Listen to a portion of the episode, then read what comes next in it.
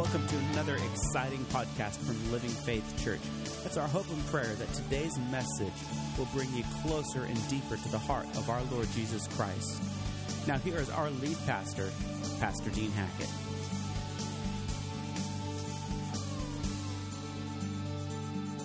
Well, Father, as I share your word today, I yield myself to Holy Spirit. I welcome the ministry of Holy Spirit through me, Lord. Help me to speak your word today. And may your word bring faith to the heart. May your word bring hope to the heart.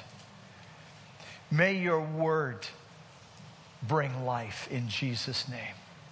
I thank you, Father, and I give you praise. Amen. Amen. Amen. The success of D Day and the landing at Normandy was greatly dependent upon Operation um, an operation that God had, I believe it was God, had put in the heart of the military leaders that was going to have recon units behind the enemy lines. And they were going to use some of the most audacious and innovative plans that would enable them to draw the attention of the Nazi forces away from Normandy towards northern France. Operation Bodyguard was led by General George S. Patton, who was on limited leadership duties because of inappropriate actions by him as a general. But he was leading a new division, the Ghost Division, a division that would make a fake invasion into northern France at Pas de uh, and in Norway. This fake invasion to deceive the Nazis into believing that we were amassing forces for this invasion they, uh, they had inflatable tanks and inflatable jeeps and jeeps and other uh, armament that were made out of wood and fabric. And uh, they, dis- they, they displayed these, they, they, they were gathering these at Edinburgh, Scotland, and also in Dover, England. And all of it was a, was a fake invasion. They had men and women out there making marks in the ground like the tracks of a tank uh, and um, like uh, the wheels of half tracks.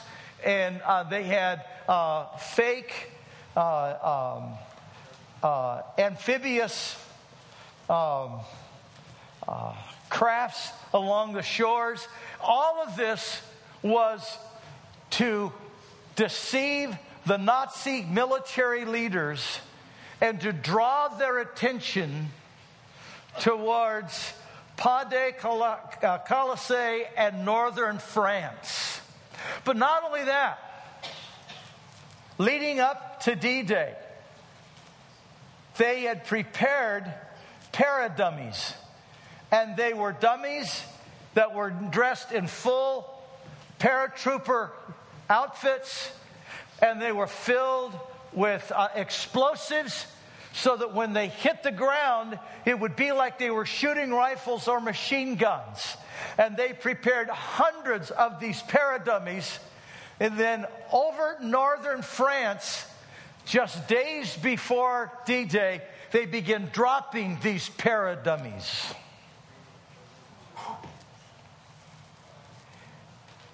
The Ghost Division never really existed.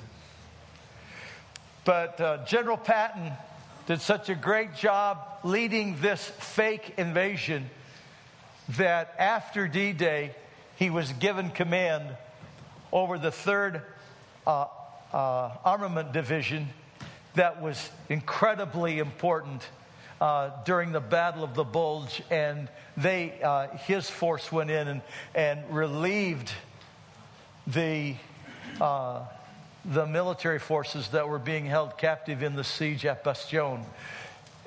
It was a tremendous success because it drew the Nazi attention, and the 15th Army of the Nazi military was led over towards northern France, leaving the beaches to where we could land on the beaches of Normandy and make that invasion. It was a tremendous success.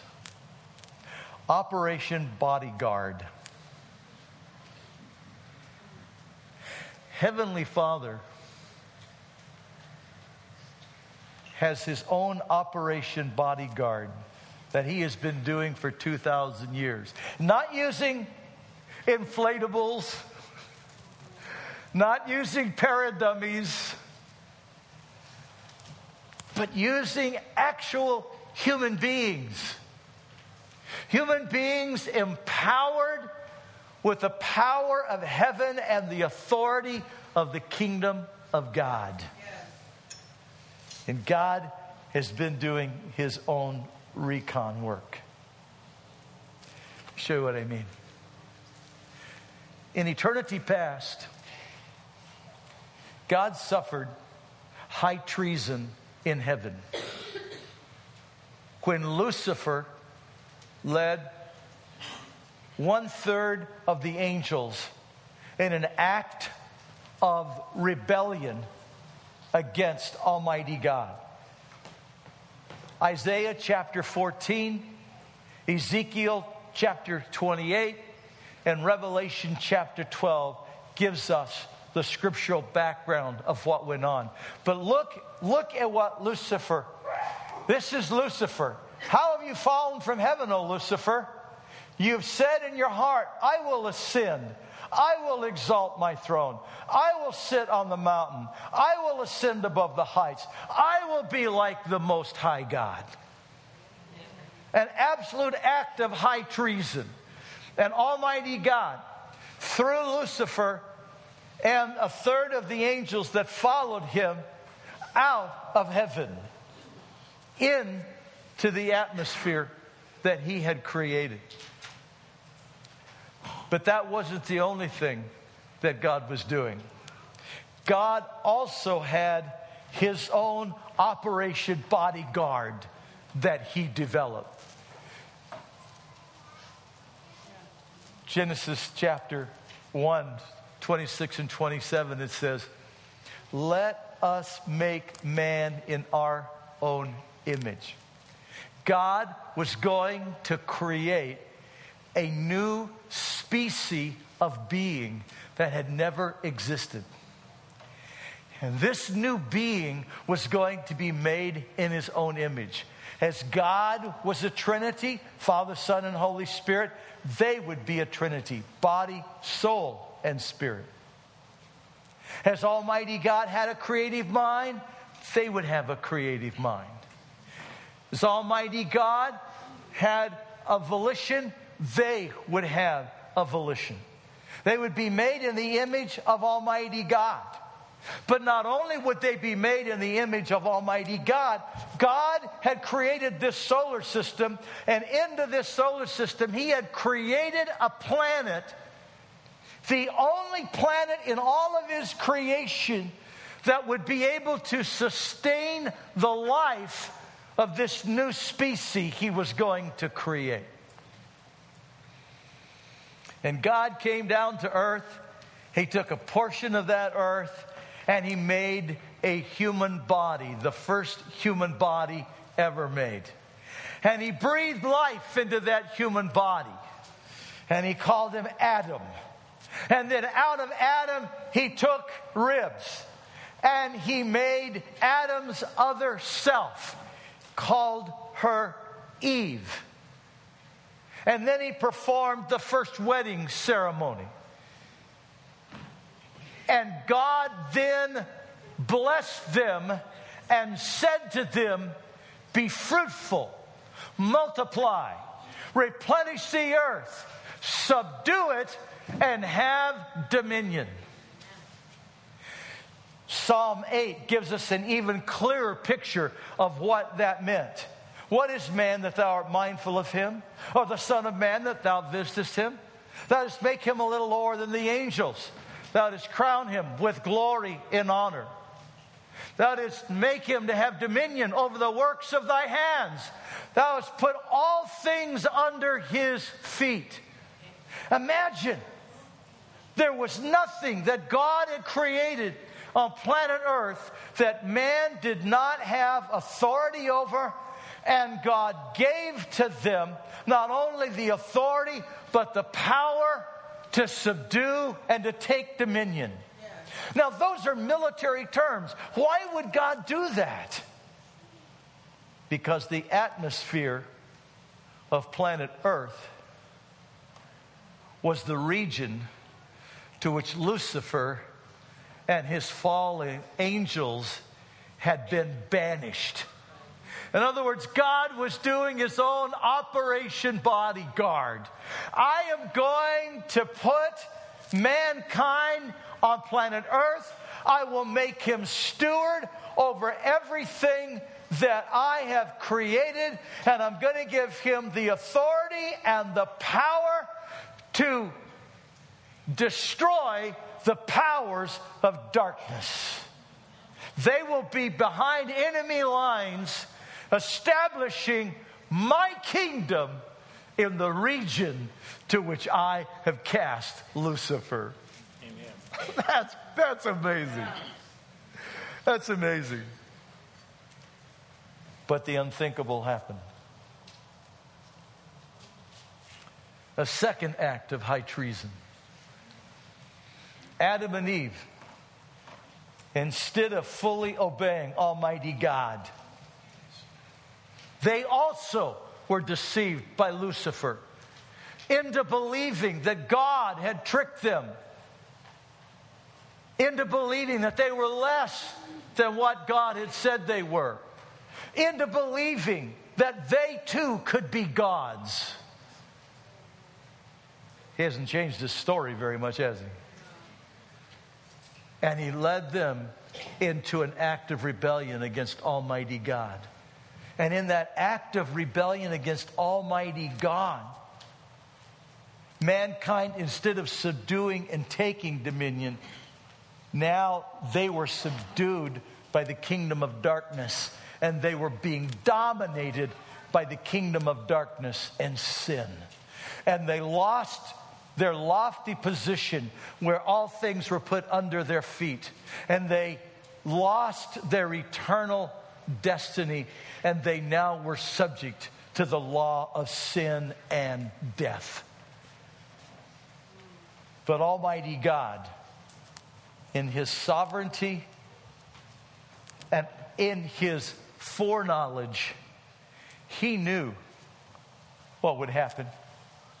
And he already had a plan in place to take Operation Bodyguard to the next level. And so, what did he do? He himself left the third heaven and he entered the atmosphere of the kingdom of darkness and he came to planet Earth, conceived of the Holy Spirit in the womb of a Virgin Mary. And do you remember? Do you remember what Gabriel said to Mary? Read it with me, would you please? Read it with me out loud if I can get my little guy working. Here we go. You will bear a son, Jesus. He will be great, the Son of the highest. Lord God will give him the throne. He will reign forever. Of, of, his, of, his, of his kingdom, there will be no end. Almighty God said, Okay, Mankind is fallen. I've got to rescue those to whom I've given the authority to be stewards of my kingdom and to bring my kingdom to earth and to destroy the kingdom and the power of darkness. I myself will come. I will become a human being and I will redeem mankind so that he can be restored to that lofty position for which I originally created him.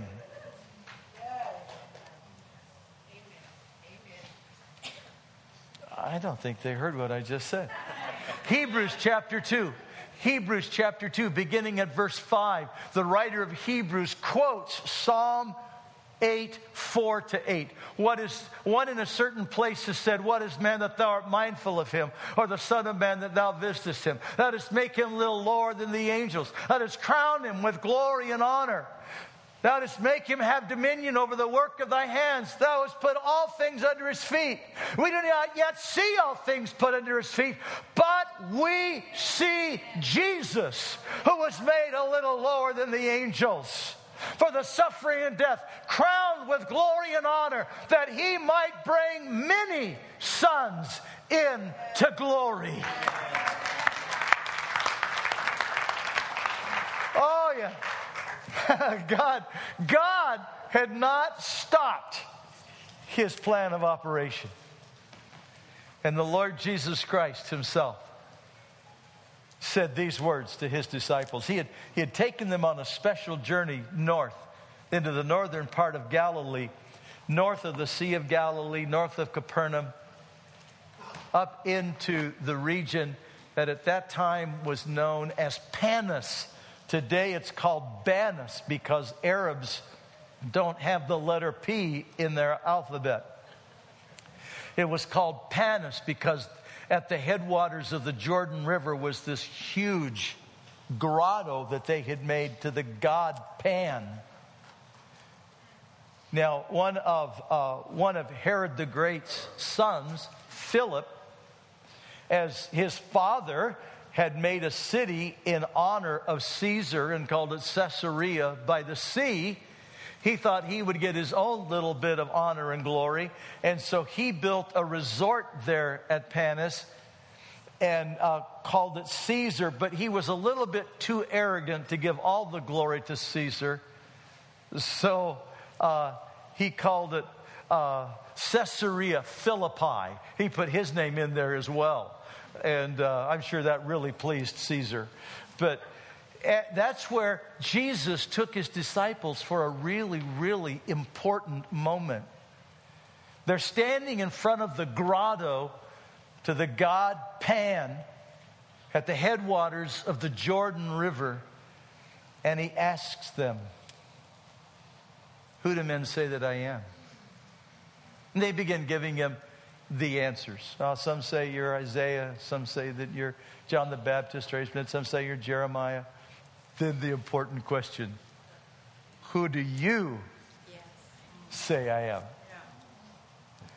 Peter answered, Thou art the Christ, the Son of the living God. Right here, right?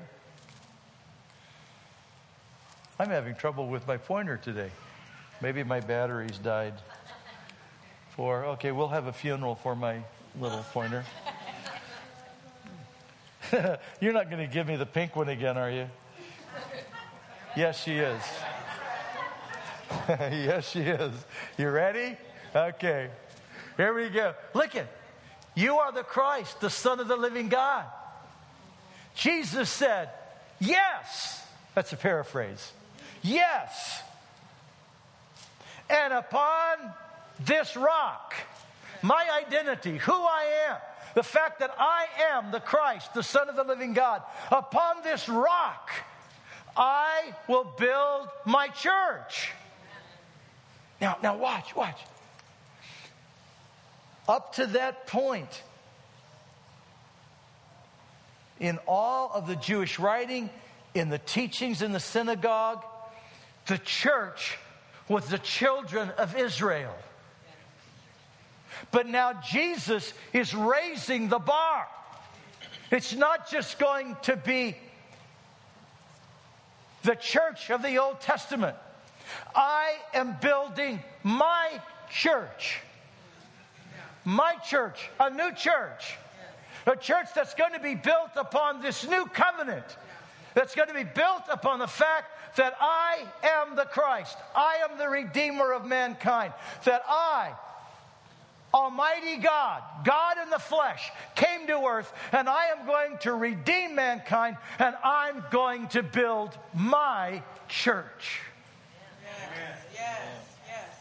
That's interesting. That's interesting. Because now he is taking God's Operation Bodyguard to a whole nother level. Which means we got to ask ourselves this important question What's the church? So, what is the church? Well, for many people, the church looks like this. Go ahead and go to the next slide. This, this is the church. See, this is the church. See, that's what they're, they think church, they think about a building. They think about a building. This is a church. We're going to go to church today. See, can I tell you the truth? It's not possible for you to go to church. You're going to see why in just a moment. This building could be anything.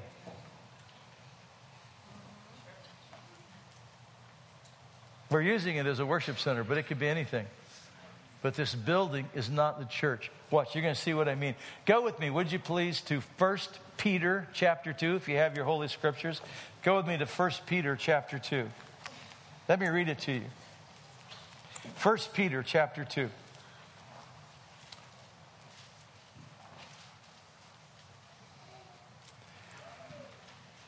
Beginning at verse 4. Coming to him as to living stone, rejected indeed by men, but chosen by God and precious. Coming to him as to a living stone, rejected indeed by men, but chosen by God and precious. Who is that? Jesus. That's Jesus. Everybody say Jesus. Jesus. That's Jesus. But it doesn't stop there. You also, as living stones, are being built up a spiritual house, a holy priesthood to offer up spiritual sacrifices acceptable to God through Jesus Christ. Did you catch that? His church is not made up of brick and mortar. Go back a slide. Two slides. That's not the church. That may be a worship center, but really, honestly, that also could be an auto repair shop. That could be a grocery store. That's just a building. Go forward one. Two. There's the church that Jesus sees. Jesus is building his church and its people. His church is people. People that have been restored to Almighty God's original design that they are my people filled with my spirit, walking in obedience to me, and walking in kingdom authority and power. Upon this rock I'll build my church. Listen to how Peter goes on to describe them. And we might have this on a slide. Yes, we do. You are a chosen generation, a royal priesthood, a holy nation, his own special people. I love that because in the Greek words here, the Hebrew synonym is God's special treasure that He keeps under lock and key. Isn't that awesome? I love it. We're His special treasure. Special people. That you may proclaim the praises of Him who called you out of darkness into His marvelous light, who once were not a people, but now are the people of God, who once have not obtained mercy, but now have obtained mercy. The church is people. How come? Well, the word for church is ecclesia in the Greek. And in classical Greek writing, it was used about people being called out of their homes to a community gathering, to a community meeting. It might be a body politic, it might just be a community gathering. But they had been called out of their homes into this community meeting. Jesus takes that word ecclesia and he begins using it for his church. It had been used in the Septuagint, in the, in the Greek translation of, of the Old Testament, about the people being called out of Egypt to go to the promised land. The children of Israel had been called out of Egypt to go to the promised land. Now Jesus is saying, But I've got a new church, I've got a new people that I'm calling, and I am calling them. I'm going to call them out of their families, I'm going to call them out of their communities, I'm going to call them out of their neighborhoods. I'm going to call them out of sin and out of darkness, and I am going to bring them into my marvelous light, into my glorious light. They're going to be my called out people who will be the ones that I will build the kingdom of God. Called out ones. Called out ones. Called out of darkness into his marvelous light.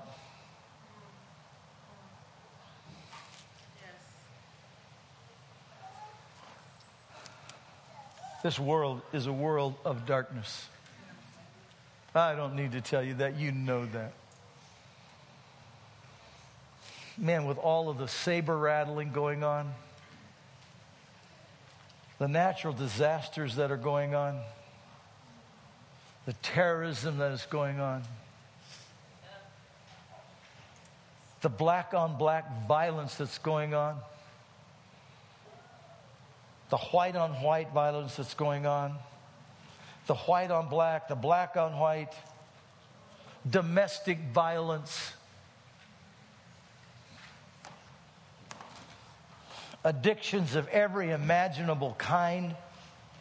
We live in a world of darkness. It's an awful world.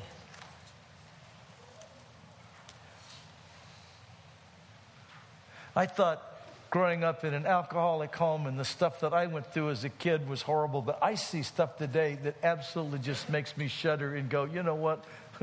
Compared to that, I skated.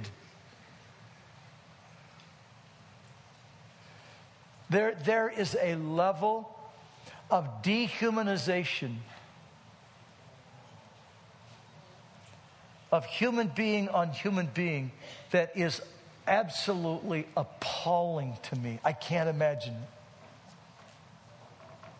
We live in a great world of darkness. And it is because Satan, Lucifer, is the God of this world. It is because of the principalities and powers and the rulers of the darkness of this world that has been allowed to absolutely manifest and, and exploit itself. And going clear back 50 years ago, in America, we made the decision that we no longer wanted Jesus Christ to be our king. And so we threw him and we threw his word out.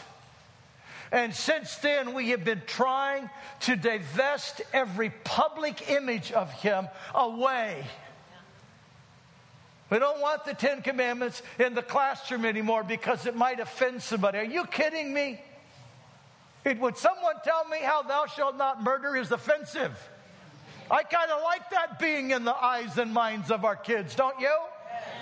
I kind of like thou shalt not steal. I think that's a pretty good idea to put in the hearts of our kids, don't you? Go ahead and grab both sides of your chair because you're going to need it for this one. Thou shalt not commit adultery. I think that's a really good one, too. Yes. Come on. We could put the $10 billion pornography industry out of business. We could stop the slave trade. Come on. Come on. We might actually stop divorce. The lie that, oh, kids will, yeah, kids will bounce back. They'll get it. Never. Kids never get over it. Don't kid yourself. That's a lie from hell. The greatest victims of divorce are the children.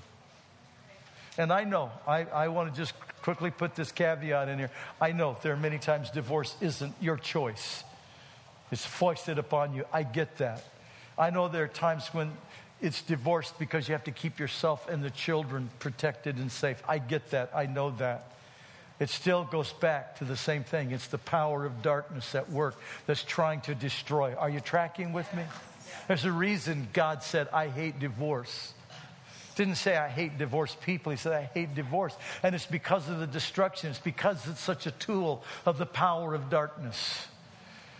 And I want you to know something. Almighty God refused to let darkness be perpetrated and expand on planet Earth without there being a direct confrontation. And that direct confrontation that God designed is the church of the Lord Jesus Christ. Upon this rock I will build my church, and the gates of hell shall not prevail against it. Hallelujah. We are the greatest force and power on planet Earth. That's why it breaks my heart when the church begins to adopt darkness.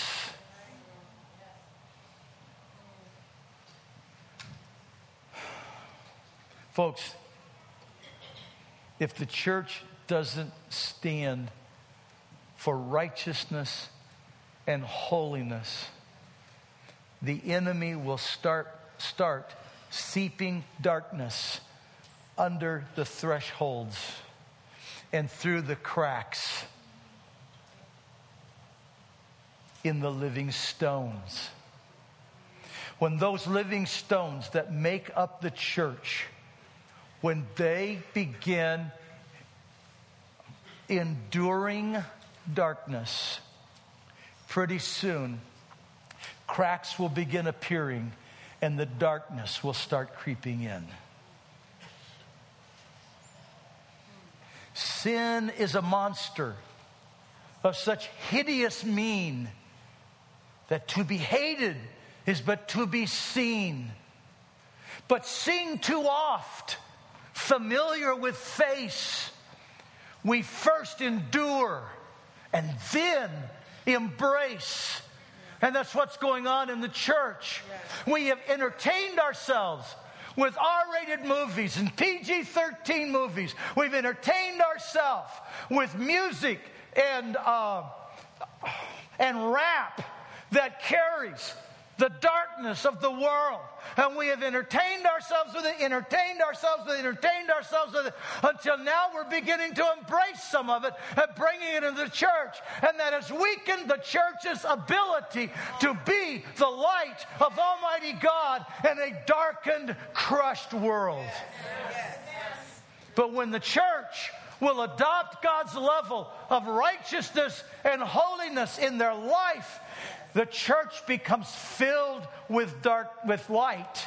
And by being filled with light we have the authority and power to push back the darkness.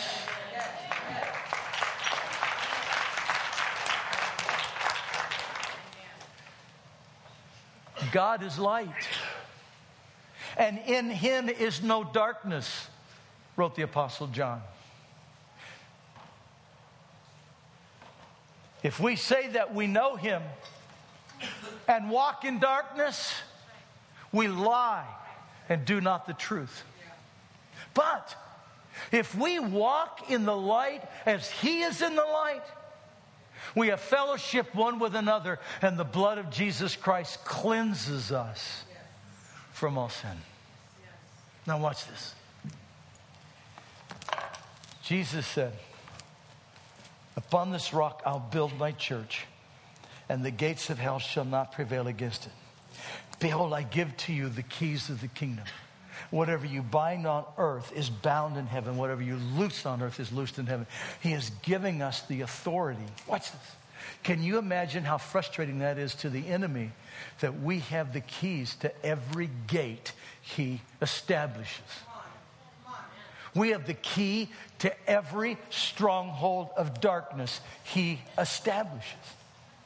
I say to you, by the authority of Jesus' name, that every time the enemy tries to establish a drug house in your community, Church of the Lord Jesus Christ, you have the authority and the keys to go open that drug house and command it to leave your community.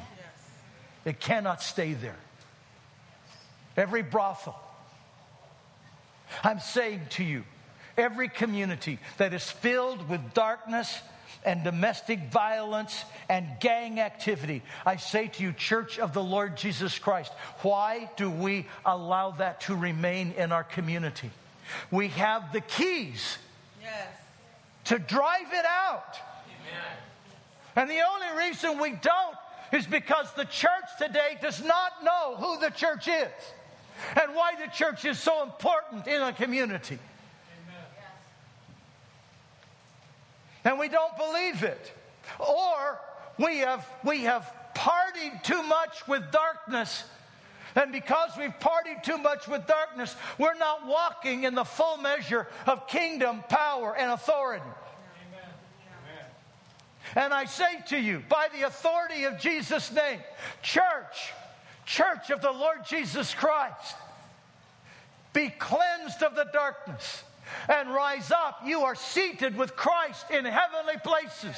Take the authority that Almighty God has given you and refuse to let darkness expand in your home. Refuse to let darkness expand in your neighborhood. Refuse to let darkness expand in our community. Let's be the church that Jesus Christ has built.